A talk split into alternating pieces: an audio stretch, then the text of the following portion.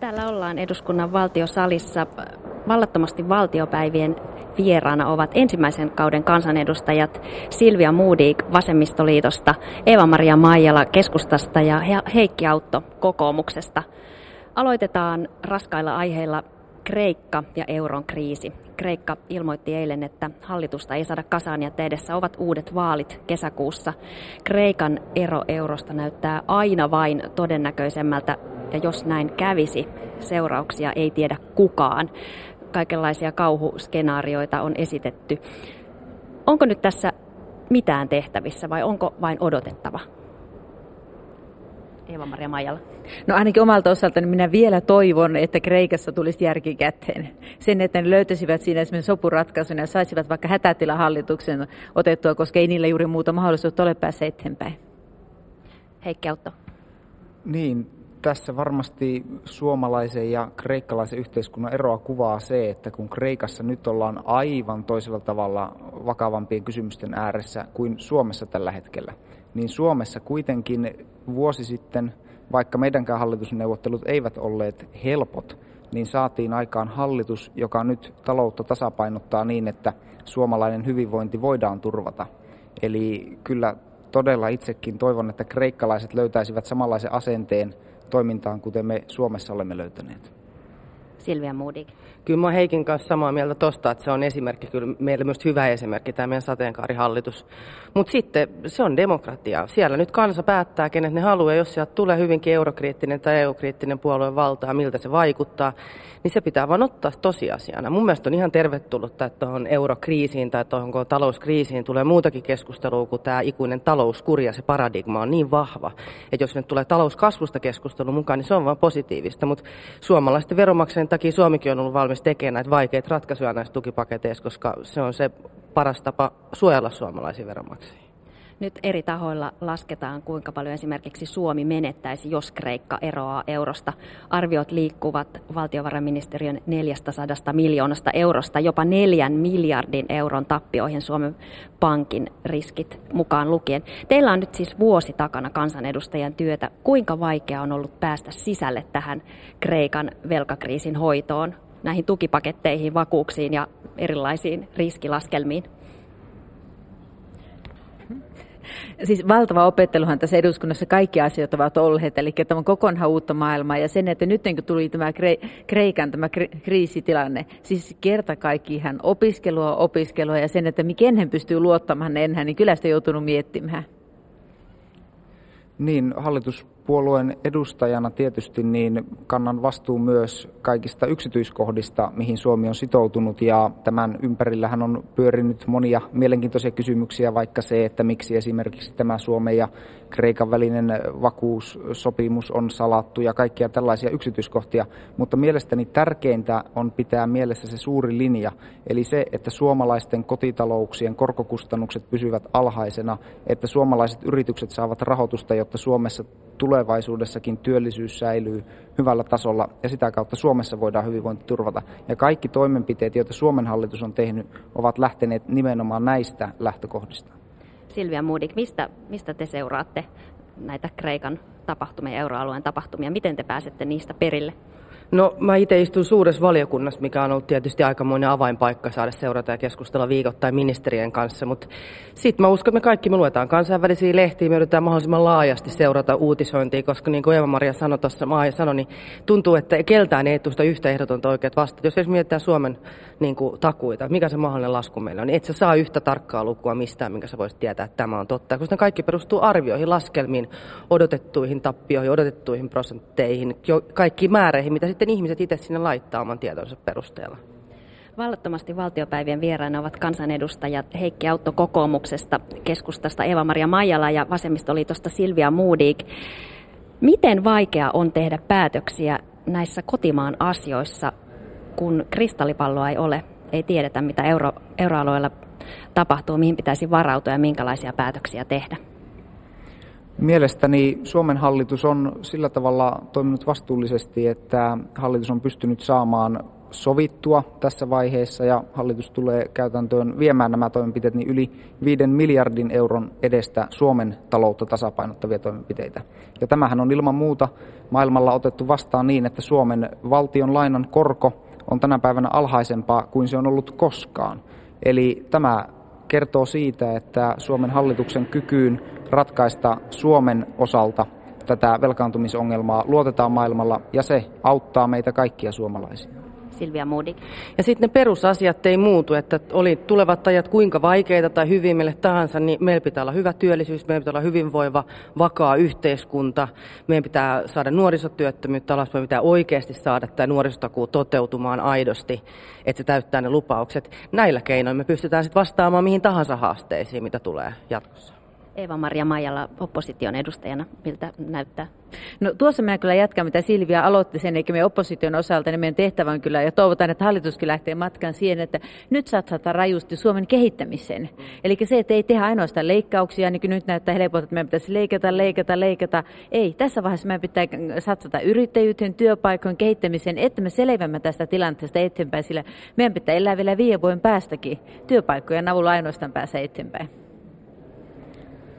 Kyllä, ja tämä tietysti varmaan voi johtaa meitä niin kuin aasinsillalla uusiinkin aiheisiin tässä keskustelussa. Suomessa on esimerkiksi tämän kevään aikana käyty vilkasta keskustelua vaikkapa meidän kaivosteollisuutemme kehittymisestä.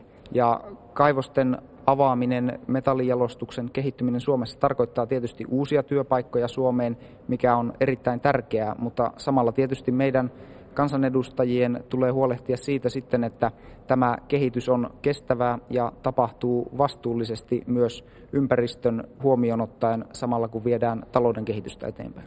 Niin, kaivokset ovat olleet täällä meillä, kaivokset ja luonnonvarojen käyttö viime viikkoina tapetilla. Etenkin vihreät ovat ajaneet kaivosveroa, jolla hyvitettäisiin valtiolle ja kunnille kaivoksista syntyviä kustannuksia ja ympäristöhaittoja. Näin estettäisiin myös luonnonvaroista saatavien tulojen liukuminen kokonaan pois maasta ulkomaisten kaivosyhtiöiden mukana. Mitä mieltä te olette kaivosverosta? No henkilökohtaisesti mä kyllä kannatan sitä. Ehdottomasti kyllä mä olen näissä surullisissa esimerkiksi nyt valvonta ja, ja ympäristön huomioiminen on epäonnistunut. Me nähdään, että se lasku on aika valtava ja se lasku siitä, kun luonto tuhoutuu, niin sitä ei oikein voisi laskea rahassa pelkästään. Mä kyllä kannatan sitä ehdottomasti, koska näissä kaivoksissa on meille hirveän iso potentiaali. On siinä iso haaste, mutta on niin iso potentiaali. Mutta meidän pitäisi myös sen veron lisäksi nyt saada sitä jalostusastetta korkeammaksi tämä kotimaassa, jotta se suurin osa hyödystä jäisi meille, ettei se kaikki virtaa ulkomaille.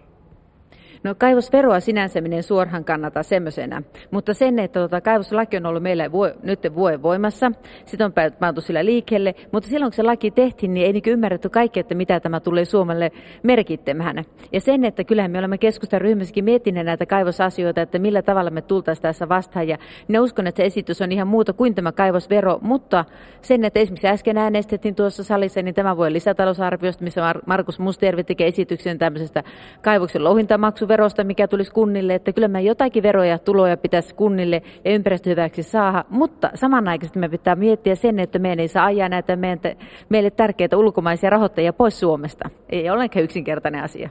Niin kaivosteollisuus pelkää, että tämä orastava kaivosbuumi Suomessa tyrehtyisi kaivosveroon, että ne työpaikat ja, ja tulot, joita kipeästi kaivataan Itä- ja Pohjois-Suomeen, jäisivät kokonaan saamatta. Te, Eeva-Maria Maijala ja Heikki Autto, olette lappilaisia kansanedustajia niin Silvia Moodikilla oli tähän kanta? No mä oon stadilainen, mitä näihin Lapin kaivoksiin tulee, mutta en mä usko, että verot saa asioita karkaamaan. Puhutaan transaktioverosta, puhutaan kaivosverosta. Oikeasta säikähtää aina, että nyt kaikki bisnes karkaa, tai kukaan ei enää halua tulla tänne. Mutta kyllä se on hyvinvointivaltion perusrakenteisiin kuuluu se, että me verolla kerätään rahaa, jolla me varmistetaan ihmisten hyvinvointi. Ja mielestäni siis tätä keskustelua tulee käydä sillä tavalla maltillisesti ja harkiten, että todella kaivoslaki on aivan uusi ja meidän tulee havaita, että kuinka kaivoslaki toimii.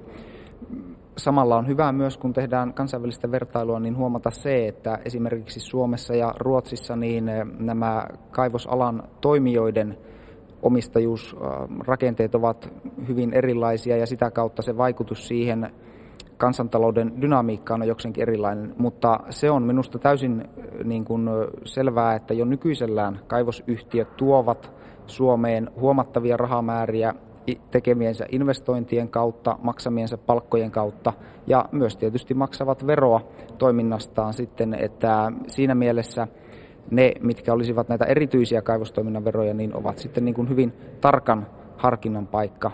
Sinänsä olen iloinen siitä, että meillä on tällainen positiivinen, uusi, nouseva teollisuuden ala Suomeen muodostumassa. Ja kun toimimme kestävän kehityksen periaatteiden mukaan ja kaikin puolin vastuullisesti, niin tässä on Suomelle valtavia mahdollisuuksia. Eli työpaikat, kun on puhuttu tässä keskustelussa, että on arvosteltu, että ympäristön, ympäristö ja työpaikka asetetaan vastakkain. Nämä olisivat siis teidän mielestänne sovitettavissa yhteen? Aivan ehdottomasti. Aivan ehdottomasti on sovitettava se yhteys. Mietitään tätä kaivosteollisuutta, niin jos katsotaan sitä vähän isommassa kuviossa, niin koko arktinen aluehan on isossa murroksessa. Jäät sulaa, tulee uusia venereittejä, niin tässä Suomen pitäisi olla tosi vahvana, koska meillä on sitä osaamista ja meillä on sitä ymmärrystä. Me ollaan eletty luonnosta tässä maassa aina. Niin jos me saataisiin ne tuotua siihen kansainväliseen toimintaan, voitaisiin monella tavalla olla edelläkävijöitä siinä. Olen syntyiseni Sodankylästä ja tosiaan asun nykyään Savukoskella, kumpikin erittäin merkittäviä kaivospaikkakunta, kaivospaikkakuntia. Ja näissä keskustellaan koko ajan, että mitä nämä kaivoshommat tuo tullessaan. Mutta nyt minä puhun oppositioedustajille, eli mä nakkaan kyllä tuolle hallitukselle pallon, että tällä hetkellä joka paikassa puhutaan vain siitä, että meidän mahdollisuudet on pohjoisessa. Mm. Valtavat mahdollisuudet, valtavat mahdollisuudet. Yhtään euroa ei lisätalousarviossa, eikä muuallakaan osoiteta siihen pohjoisen infrastruktuurin ja kaikkien muun kehittämissuunnitelmien laatimiseen kehittämiseen. Hallitusohjelmassa on ainoastaan semmoinen pikkuinen palanen, kun tätä Itä- ja Pohjois-Suomen ohjelma laaditaan. Ja siihen vaan pikkusen alettu värkkäämään ja tekemään. Eli nyt pitäisi alkaa tosissaan töihin, että miten tätä pohjoista ulottuvuutta saadaan niin rahallisesti ja toiminnallisesti liikkeelle.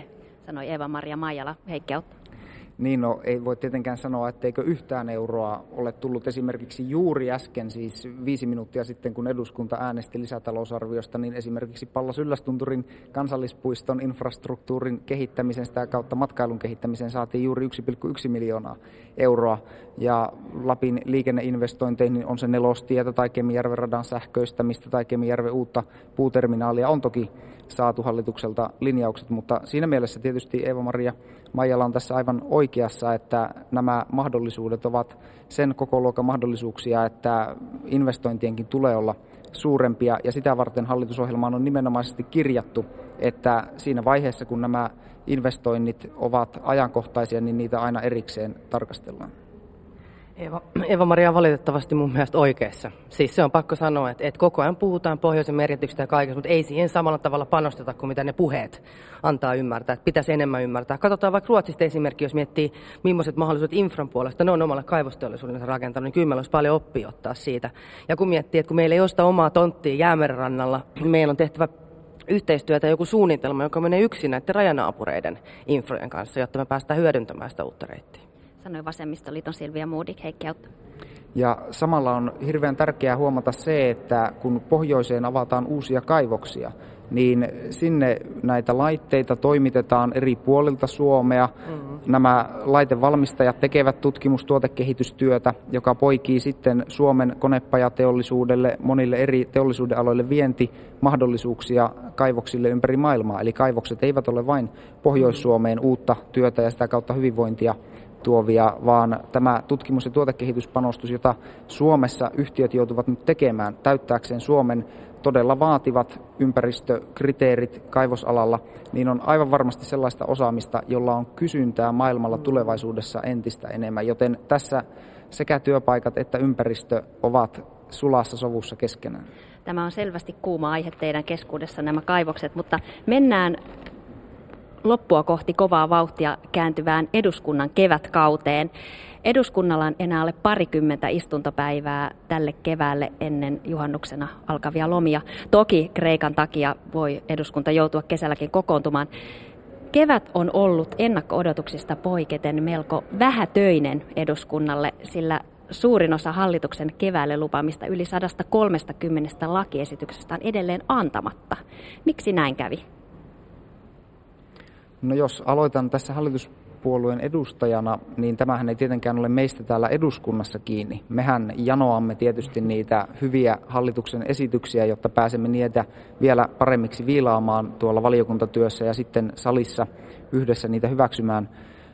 Ministeriöiden työtaakka tietysti suuria uudistuksia valmisteltaessa ja sen kaltaisia uudistuksia eteenpäin vietäessä, joilla esimerkiksi tätä nuorisotyöllisyyttä lähdetään kohentamaan tai suomalaisia kuntia uudistamaan niin, että palvelut tulevaisuudessa pystytään entistä paremmin turvaamaan, niin ovat isoja kysymyksiä ja niiden huolellinen valmistelu vaatii aikaa, joten siinä mielessä uskon, että tämä lain säätämisen tahti sitten tulee tästä toki vaalikauden loppua kohti tiivistymään, kun esitykset valmistuvat.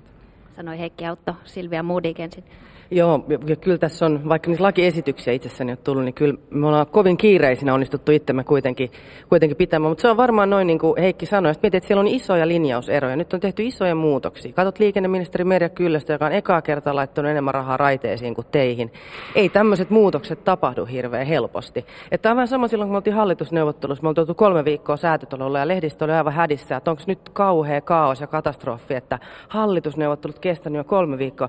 Ne, eikö se nyt vasta kauhea toisikin, jos olisi päivässä selvä, että se paperi on allekir- valmiina siellä allekirjoittamista vaille vaan.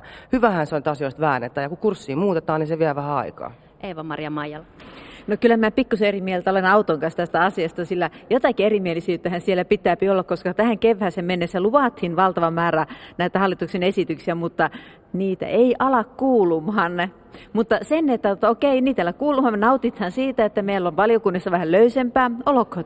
Mutta näin ensimmäisen kauan kansanedustajan ensimmäisen vuoden aikana, niin täytyy sanoa, että nyt, nyt on saanut keskittyä enemmän muihin asioihin. Eli on saanut ottaa vierailijaryhmiä vastaan Lapista, on saanut Lapin asioita enemmän käydä läpi, on kaikkia sellaisia lakialoitteja asioita, mitä ne elämässä aikaisemmin mietti, miettinyt ja valmistellut. Mm. Niitä on nyt päässyt valmistelemaan viemään eteenpäin. Että kiitos vaan hallitukselle tässä lököisestä valiokunta-ajasta. Nekin esitykset, jotka saadaan eduskuntaan viime hetkellä, niissäkin päästään vain alkuun ennen kesän lomakautta. Opiskelijoille on vastikään vaadittu mahdollisuutta opiskella ympäri vuoden opintojen nopeuttamiseksi. Olisiko syytä siis harkita eduskunnan istuntokauden pidentämistä ja lomien lyhentämistä toiminnan tehostamiseksi? Silvia Moodik. No se ei ole käytännössä mahdollista, kun meillähän ei ole lomaa me ei olla palkkasuhteessa, meillä ei ole yhtä ainutta lomapäivää koko vuonna. Aina iltapäivällä kirjoittaa kansanedustajien pitkistä lomista. Mulla oli viime kesänä yhdeksän päivää. Mä voin luvata kaikille äänestäjille, että tänä vuonna mä aion pitää enemmän. Nyt aika loppu Eva-Maria Maijalla nopeasti opposition No aikaa meidän pitäisi enemmän antaa kyllä perheille ja kaikille muille, sillä minut on kyllä yllättynyt kokonaan se, että kun me olemme jatkuvasti menossa, ei lomista ole tietoakaan. Näin. Hyvä. Tähän päättyy vallattomasti valtiopäivillä. Kiitos Eva-Maria Maijalla, Heikki Autto ja Silvia Moodik.